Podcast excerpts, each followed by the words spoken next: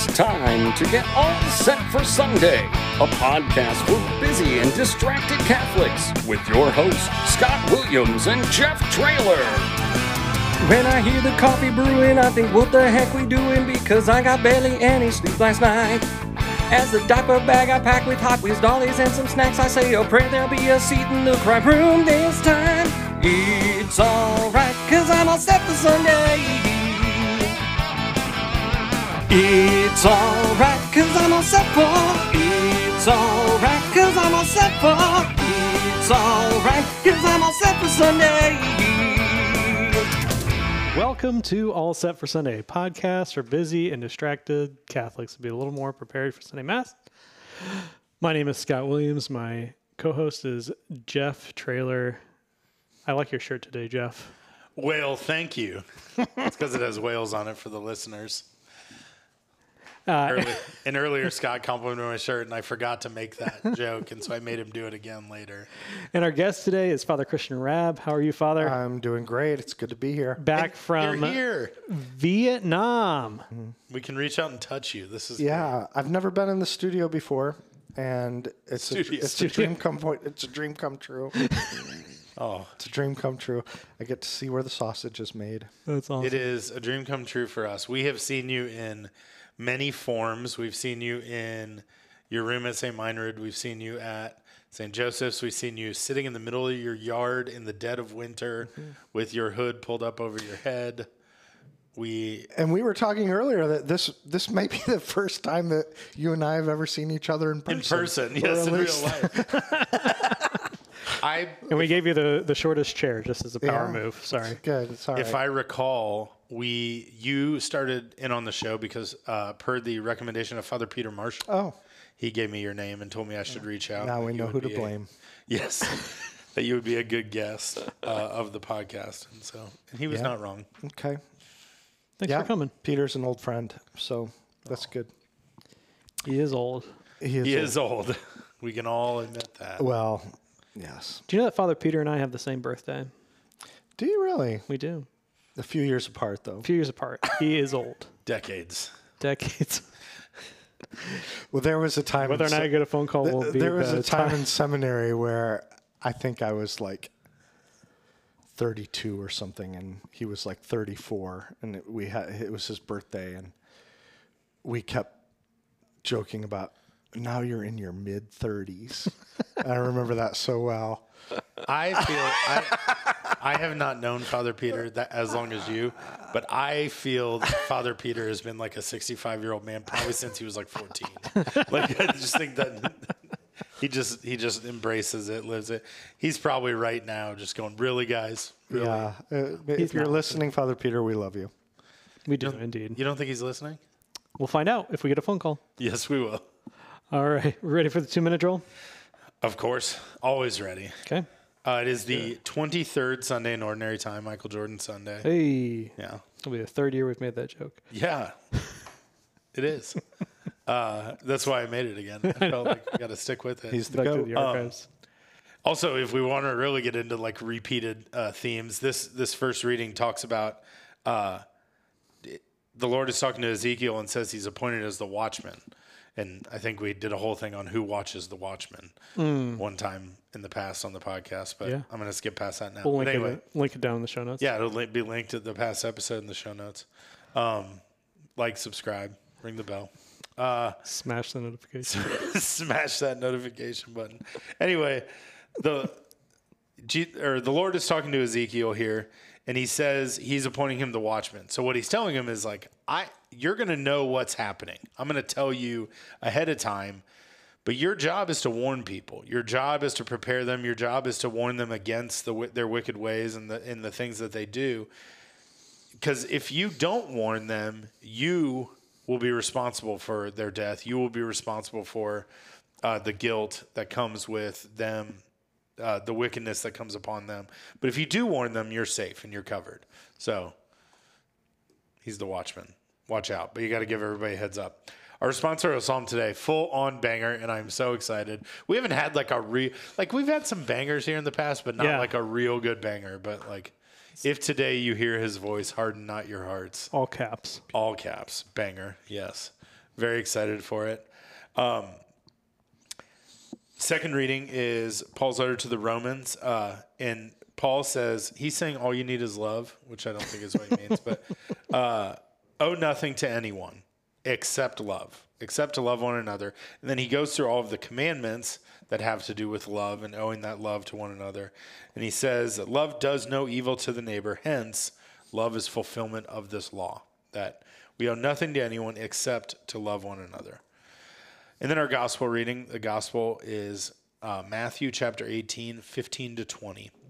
Jesus said to his disciples, If your brother sins against you, go and tell him his fault between you and him alone. If he listens to you, you have won over your brother. If he does not listen, take one or two along with you, so that every fact may be established on the testimony of the two or three witnesses. If he refuses to listen to them, tell the church. If he refuses to listen even to the church, then treat him as you would a Gentile or a tax collector. Amen, I say to you, whatever you bind on earth shall be bound in heaven, whatever you loose on earth shall be loosed in heaven. Again, amen, I say to you, if you agree on earth about anything for which they are to pray, it shall be granted to them by my heavenly Father. For where two or three are gathered in my name, there I am in the midst of them. All right. Good job. That was awesome, Jeff. Hey, thanks. Thanks for doing that. Did Jeff get anything wrong, Father? It sounded really good. It sounded, did you pay attention at all? Did great job. You did great job. We haven't got any. Her- I haven't been heretical in a while. Maybe I'm getting better at this. You throw throw a couple of uh, I'll just I'm curveballs start, in there. I am. I'm gonna just start making things up, seeing if the priests are listening. That probably won't be. Those came through your nose. A lot of, I mean, I, I, I'll just speak for myself. I'm usually like thinking ahead. Okay, what am I going to talk about? What am I going to talk about? That's my two minute drill is usually when you're prepping for the podcast. How uh, has have you ever been at the parish and someone was like, "Listen, Father, I, I, I talked to Frank directly, and he didn't listen to me. I, I brought Janet Brought with me to Bill to and talk to Steve, Frank. too, yeah. Yep, didn't listen to me. Coming to you now, Father.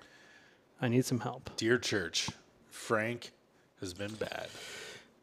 Uh, no, No, I've never been in this situation uh, where somebody has gone through the first two steps of what Jesus says we should do, and now they're ready for the third. That has not happened to me. Have you ever had a situation where, like, well, did you talk talk to Frank? yes, many times. Oh, so usually it's the skipping of the two, first two, and they're just coming to you.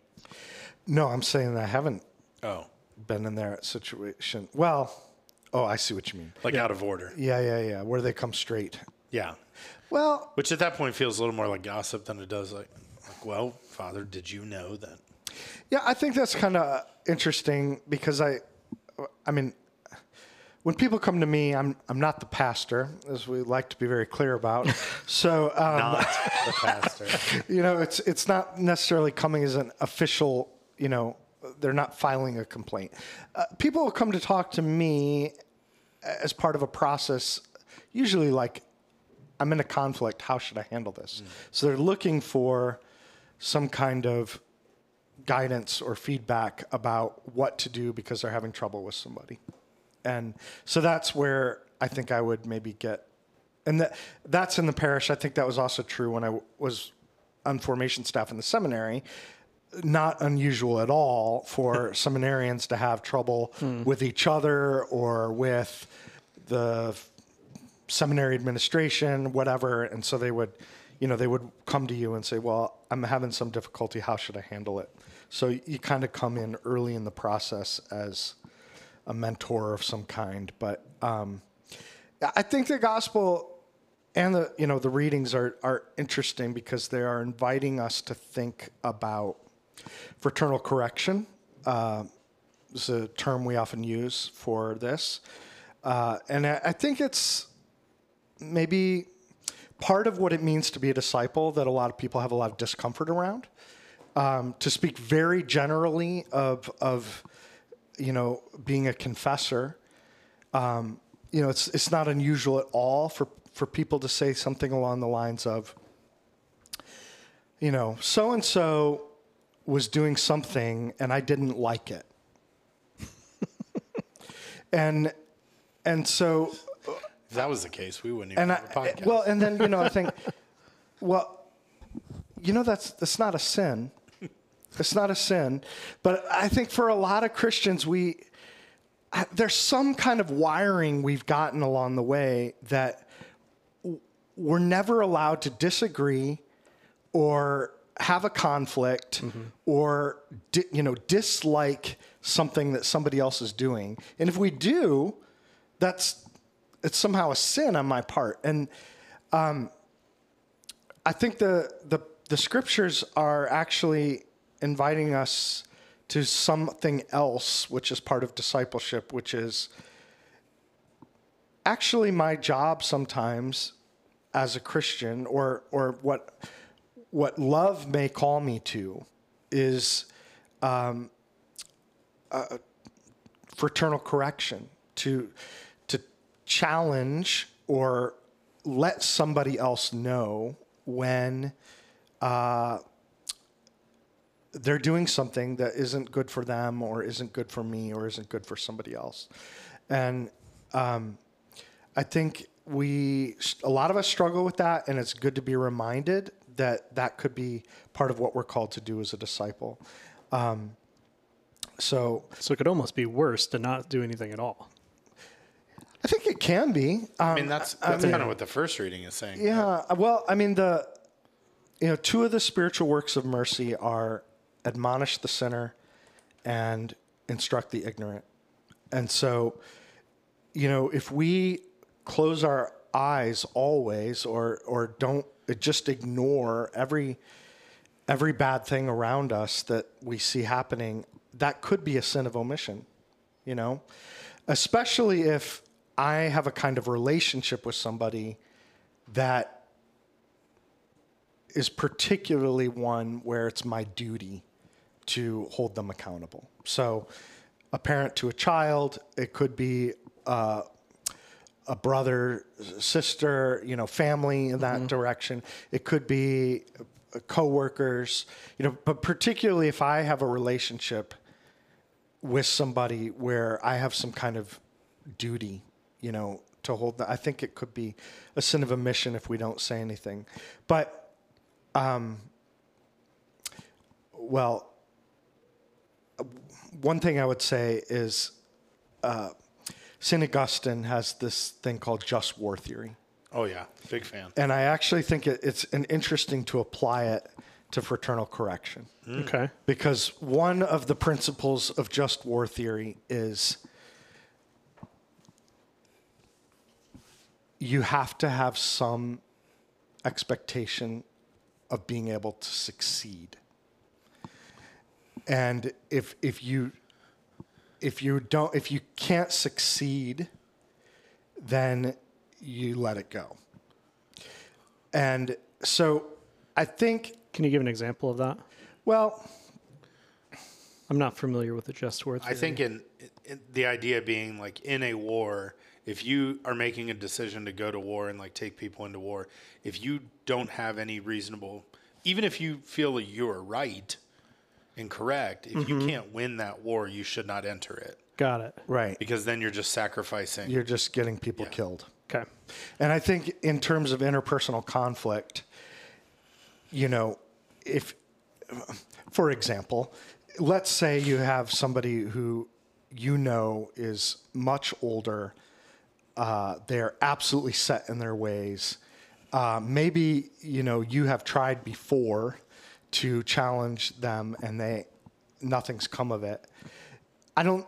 I think you're relieved from the responsibility of bringing this up with them every time you see it, because uh, your your expectation of success is really minimal. and you and you and then I think you have to ask yourself the question like, well, who is this for? Right? Yeah. Who is this for? Am I am I just correcting them so that I get this off my conscience and I feel better that I've said something?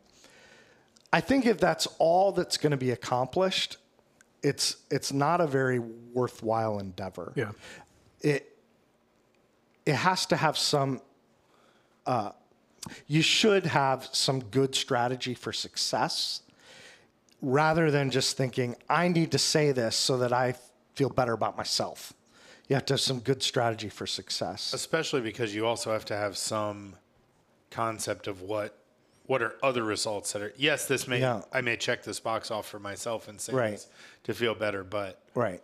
what what else is happening Yeah. as a result of that? Like you said, if it's Yeah. that same person that you're just hammering Yeah. the same thing over and over. I mean, I don't have any kids, but I'm just, I'm like, if I could play in my imagination and think, okay, I have a kid who's picking their nose all the time. And I know it's not good. It's not, you know, it doesn't look good. It's going to make people think they're weird, etc. I could tell what, if I'm just telling them every day to stop picking their nose because I want to, I want to feel like I did my duty. Well, it'd be much better if you could f- your goal wasn't just to feel like you'd done your duty. yeah. Your goal should be what do I need to say to actually make a difference and make a behavior mm. change? Because I think a lot of times people just say things to make themselves feel better. We see that a lot on the internet too, where pe- people shout at each other like they make these, you know, big principled statements but they're really not affecting anybody else. And I think sometimes they're only doing it so that they can feel better. They they have some sense. Well, I said something. Hmm. Okay, but to what end? You know? Yeah, because oftentimes it's say something and then log off. Yeah. And I'm out. Yeah, Yeah. yeah, I don't actually want to engage in conversation Right. or Yeah. correction. Just Yeah. say the thing I want to say. So I mean, real for I'd like to make real a public statement about like true fraternal correction needs to be done in love. And so the real goal of it is to help the person change. Not to make me feel better for having said something. Yeah. That makes sense. yeah.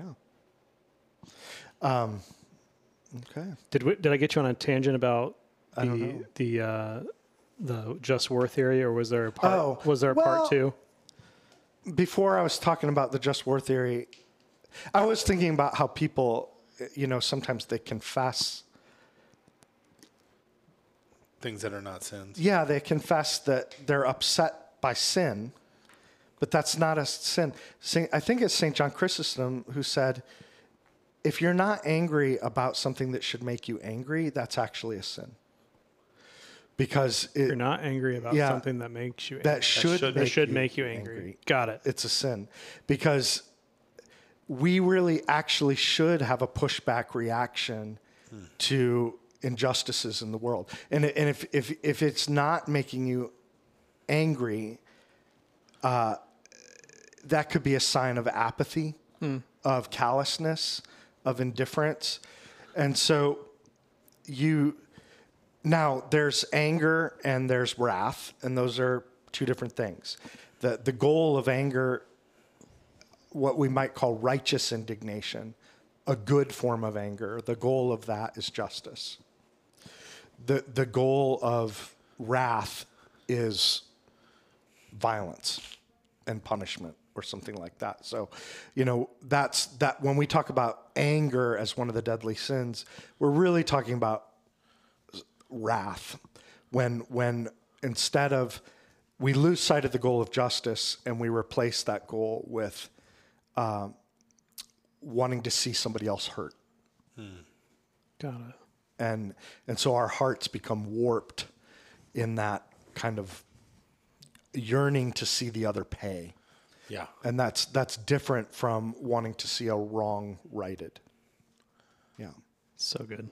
Yes.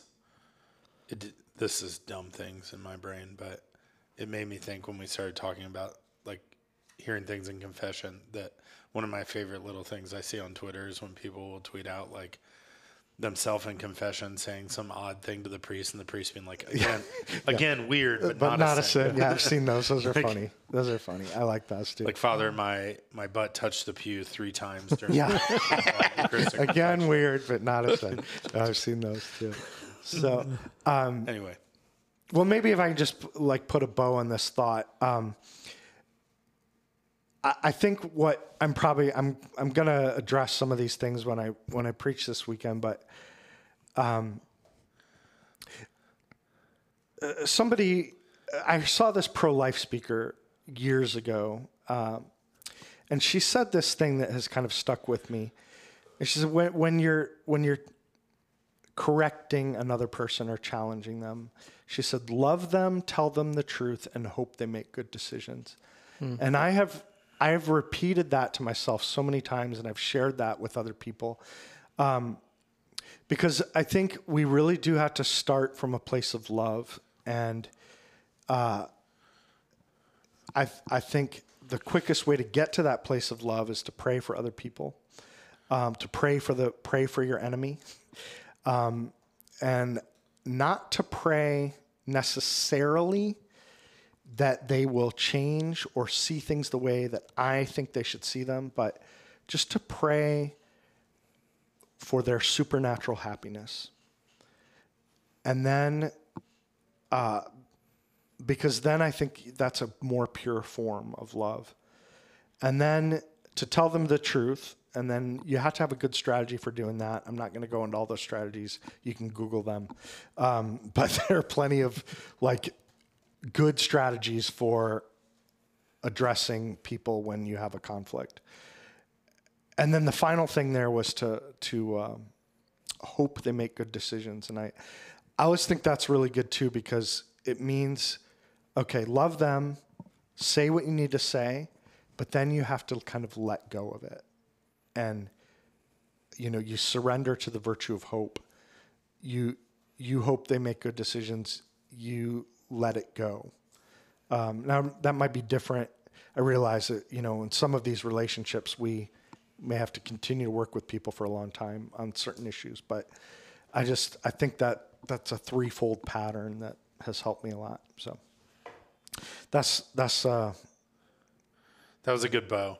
That's my that. I feel like I just wrote that down. I feel like that's great advice for me to give my kids Mm-hmm. for like in in a world of encountering, even just in the world of just kids being kids, but bullying and people being mean and people Mm-hmm. Yeah. like.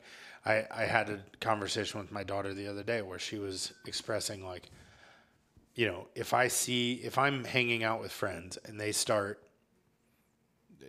getting into drama or they're talking mm-hmm. about somebody or they're, she's like I I really don't know sometimes like I know that just standing there and not doing anything is not the right thing but I don't mm-hmm. know whether the right thing is to say something or whether the right thing is to mm-hmm. walk away. If I do say something am I going to be the one that gets made fun of? Like all this stuff like I feel like this gives I don't know that this is full on the answer but it gives some direction of Yeah. like that idea of yeah because our correction and telling somebody the truth should come out of love right.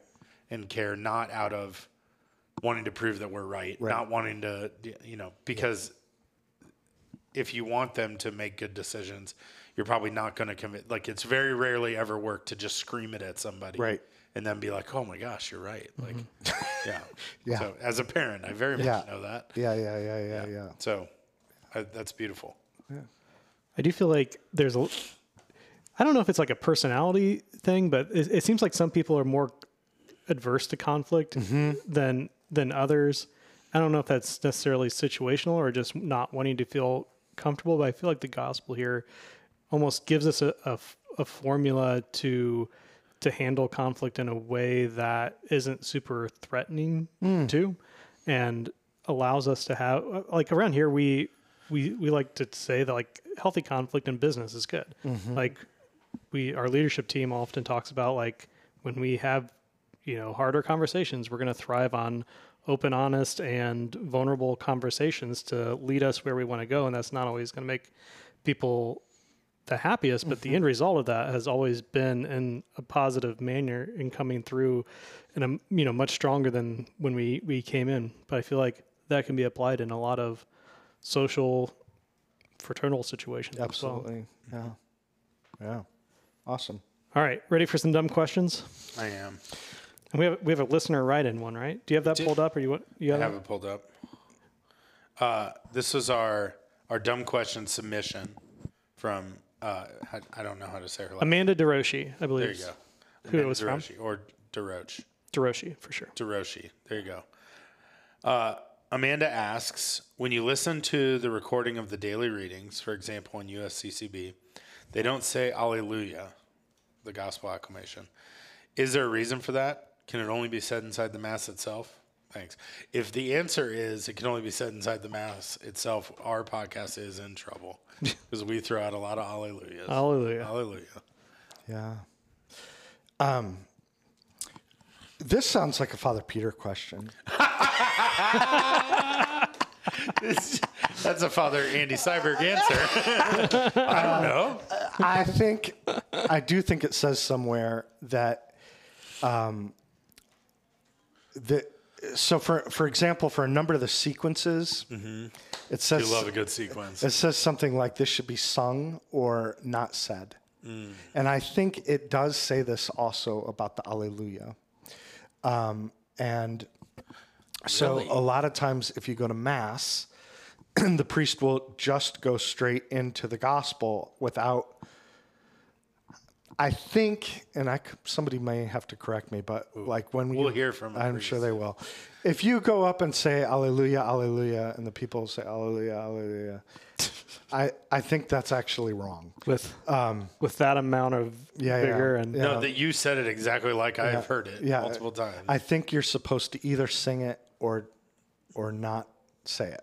I think that's right. I'd love to hear that. And so Um, definitive answer on that. probably on the USCCB, big they they they don't have somebody to sing it, so they're just saying it, saying the they're going they're skipping it.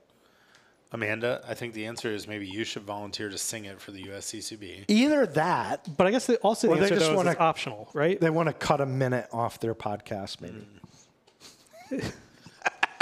Is, is the, optional. is the answer that it's optional though? Like even Yeah. Well, at the very least, it's optional. Yeah. okay. In any mass, the the Alleluia. not before the not gospel. I think not during Easter. Uh, my gosh, I'm gonna get so much. These I'm not If I'm you're not I'm not your germ guy. If you're I don't know these priest and things. you're listening, please Drop it in the comments. please let us know. Reach out to us, and we'll make corrections on next week's podcast for Father Christian. Um, I don't know who we have next week, but maybe we'll ask them. Yeah. Oh, they'll Um, probably give you a much better answer. All right. Uh, the not a only germ other guy. thing I wrote, I'm not, Not a the germ germ guy. if people don't know what the germ is, it's the general instructions of the Roman Uh, I Missal. drop the term germ on this podcast all Oh, the do time. you? No big deal. Uh, general instruction of the Roman Missal, which is the accompanying document that we're, has all the rules in it. Not a big rule guy over here. yeah, we have Father Patrick Hyde on next week, so we'll ask. Oh, he'd be great to answer that question. I mean, Dominicans. What do they Dominicans, they always know the rules. What do they know? Um, uh, the other thing I wrote down here is Good Morning Vietnam Oh yeah, because you just took a trip to Vietnam, Uh-huh. which like I've heard beautiful things, and I and and I've often that's one of those countries on a list that people have always told me like anyone I know who's ever been there has said if you could ever find a way to get to Vietnam, get there. You've got to go to just- Vietnam. Yeah, it's gorgeous. Uh, but you actually went, Uh-huh. and I'm assuming not just for fun. no, I went. Uh, Did I see you feed a bowl on the internet? I, I was talking to a water buffalo. Okay. Yeah, Chatting with a water buffalo Yeah. in Vietnam. yeah. But uh, we have Vietnamese seminarians at St. Meinrad, a number of them. And uh, a few of them just graduated. Two of them were ordained in the Diocese of Thanh Hoa, Vietnam. And I, That's good pronunciation. I went to uh, their ordination. And Can you tell us about it? How long were you there?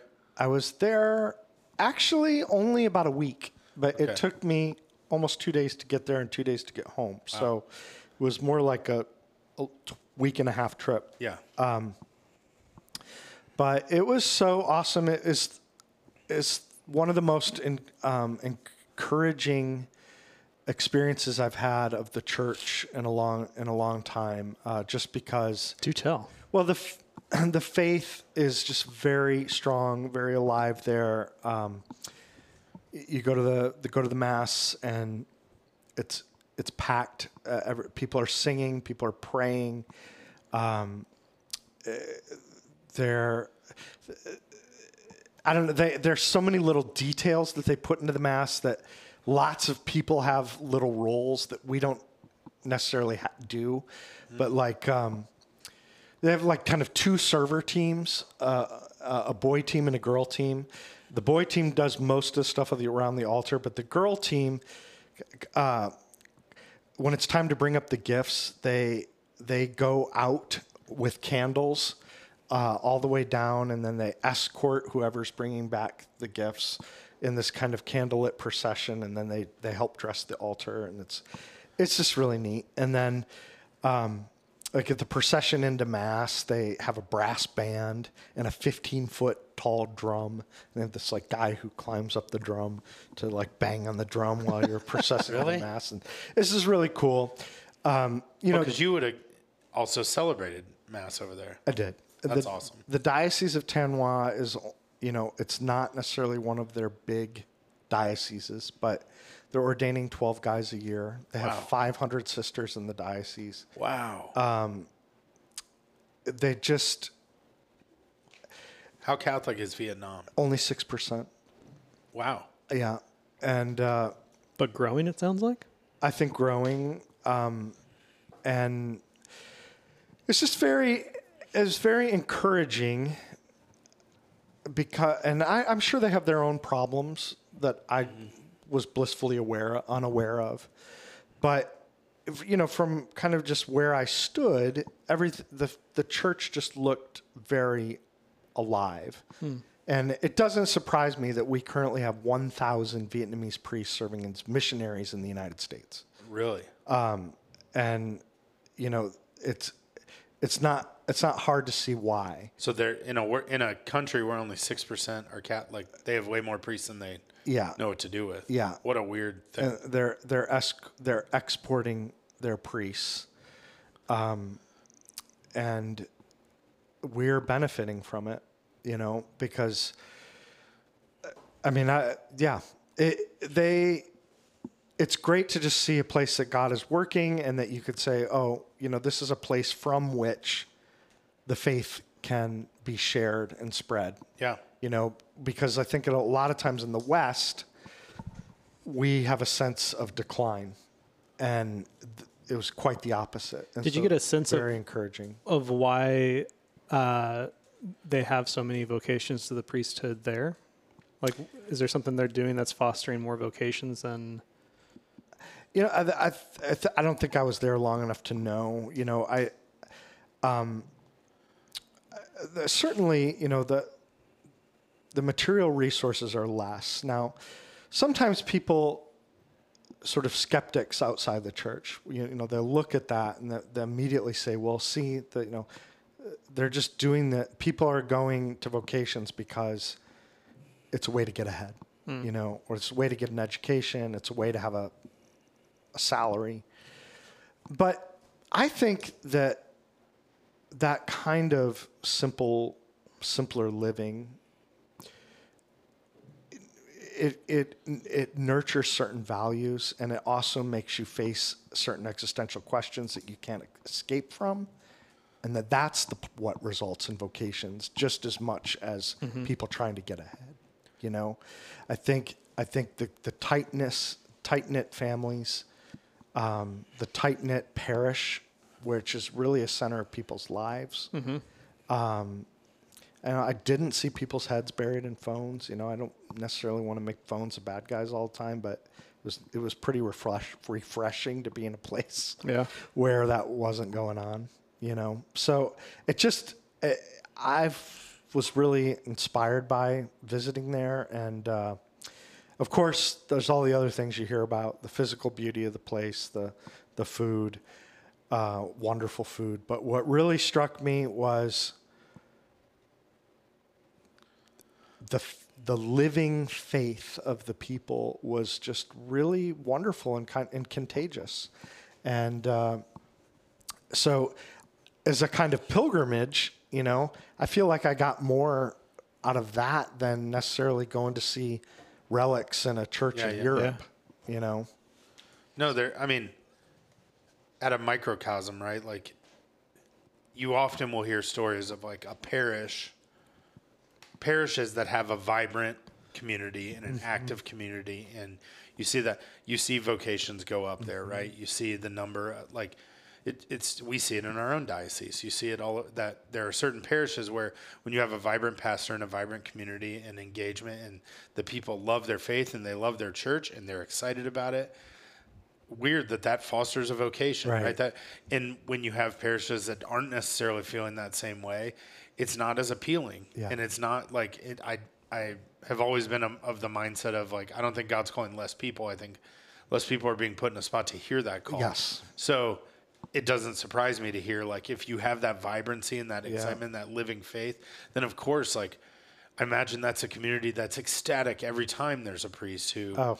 wants who comes from their parish, and every time you know. Yeah. So- oh, the parties for the new priests were just fabulous. That's awesome. Fabulous. Yeah. So you've been in seminary formation for how long? 10 years? Uh, not quite. Uh, I, th- I guess 2014 Okay. Nine years. almost. Do you have a favorite seminarian? Sure. What's his name? I'll never tell you. Come on. I didn't ask your Is least his favorite. current title father? I, I, I, just answered yes as kind of knee jerk. Um, I, I don't You know. absolutely do. I- I, used to always tell this when people said, as a teacher, they're like, Yeah. "You don't have a favorite student." I'm like, any teacher tells you they don't have favorite students is lying to your face. Yeah, yeah, yeah, yeah. I, I, I definitely have probably had favorites over the years, but I, I always remember this, um, this dad I used to know who had a, a bunch of kids, like nine kids, and he every time he talked about one of his kids, he would say, you know, she's my favorite, he's my favorite, and he always sounded like totally sincere. I think for him, instead of saying, you know, I don't have favorites. It was better to think of them all as my favorite and sort of find a way that they were your favorite. Um, Yeah, but there's no way you think of all the guys you've taught as your. yeah, no, no, definitely I've had a few that it would be ha- very hard to put on that list. so very, very hard. I Any de- of our guests? I do have some that have been some some great people, and you know, it's great when they get ordained, and then you know you, you can become friends with them. Yeah. that's awesome. Yeah. Uh, I have one last dumb question. I know we've gone long, but Oh, that's all right. this uh, Mine always go long. I talk too much. no, I don't think it's because so. we enjoy. Li- we cut you off if we don't enjoy it. Uh, here's my question for you. Uh, you, I think we've had this conversation before, but it recently came up where I need some clarification. You are Father Christian. You're also a brother. Um, yeah. Do you get to just choose which title you go by in that scenario, or is there like a requirement, or is there just like uh, this is kind of the? I asked this question because Well, you don't. You you carry the title brother. No, I mean, I would. You're still a monk. I would say I am.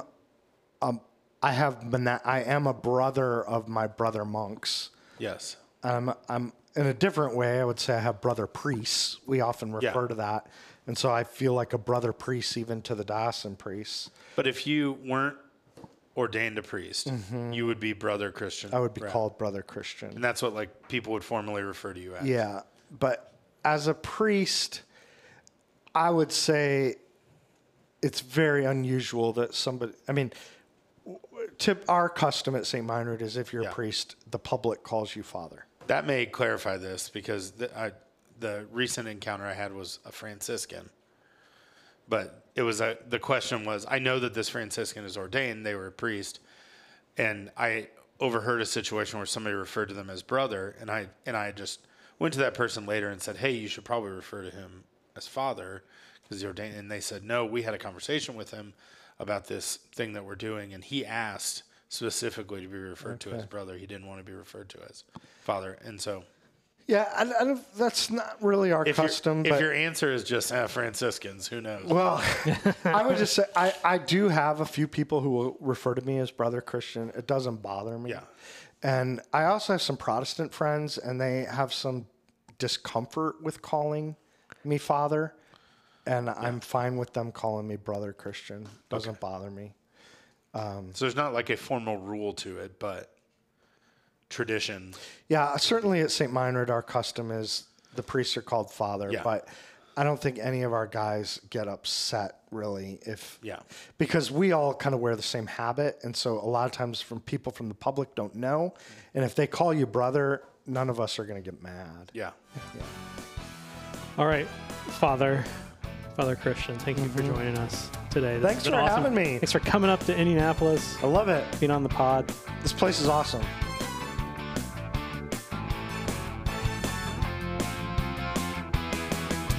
It's alright, cause I'm all set for. It's alright, cause I'm all set for. It's alright, cause I'm all set for Sunday.